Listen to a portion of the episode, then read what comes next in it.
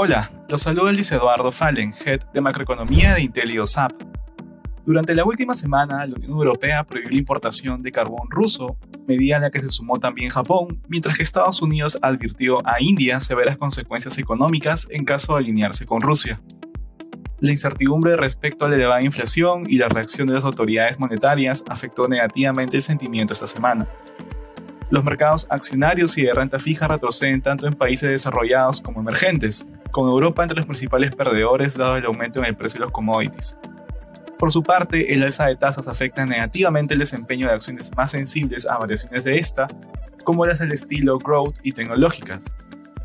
En lo corrido de la semana, el Nasdaq cayó alrededor de 3%, a pesar del impulso del inicio de la semana, cuando se conoció que Elon Musk, CEO de Tesla, compró un 9.2% de participación de Twitter.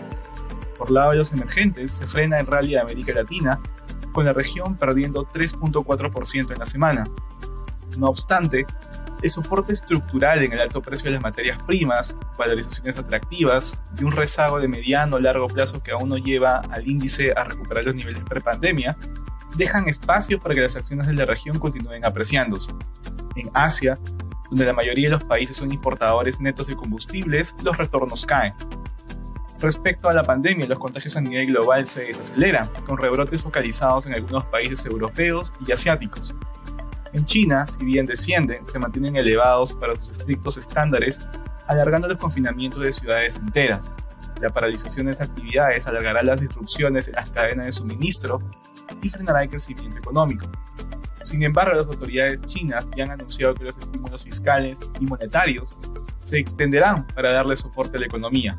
En cuanto a datos económicos, en Estados Unidos, las órdenes de fábricas contrajeron 0.5% mensual, desacelerándose respecto al avance de enero de 1.5%. En la zona euro, la confianza del inversor de Centix del mes de abril registró menos 18 puntos, peor al registro previo de menos 7 mientras que las ventas minoristas de febrero subieron 5% interanual, desacelerándose respecto al incremento de 8% del mes anterior.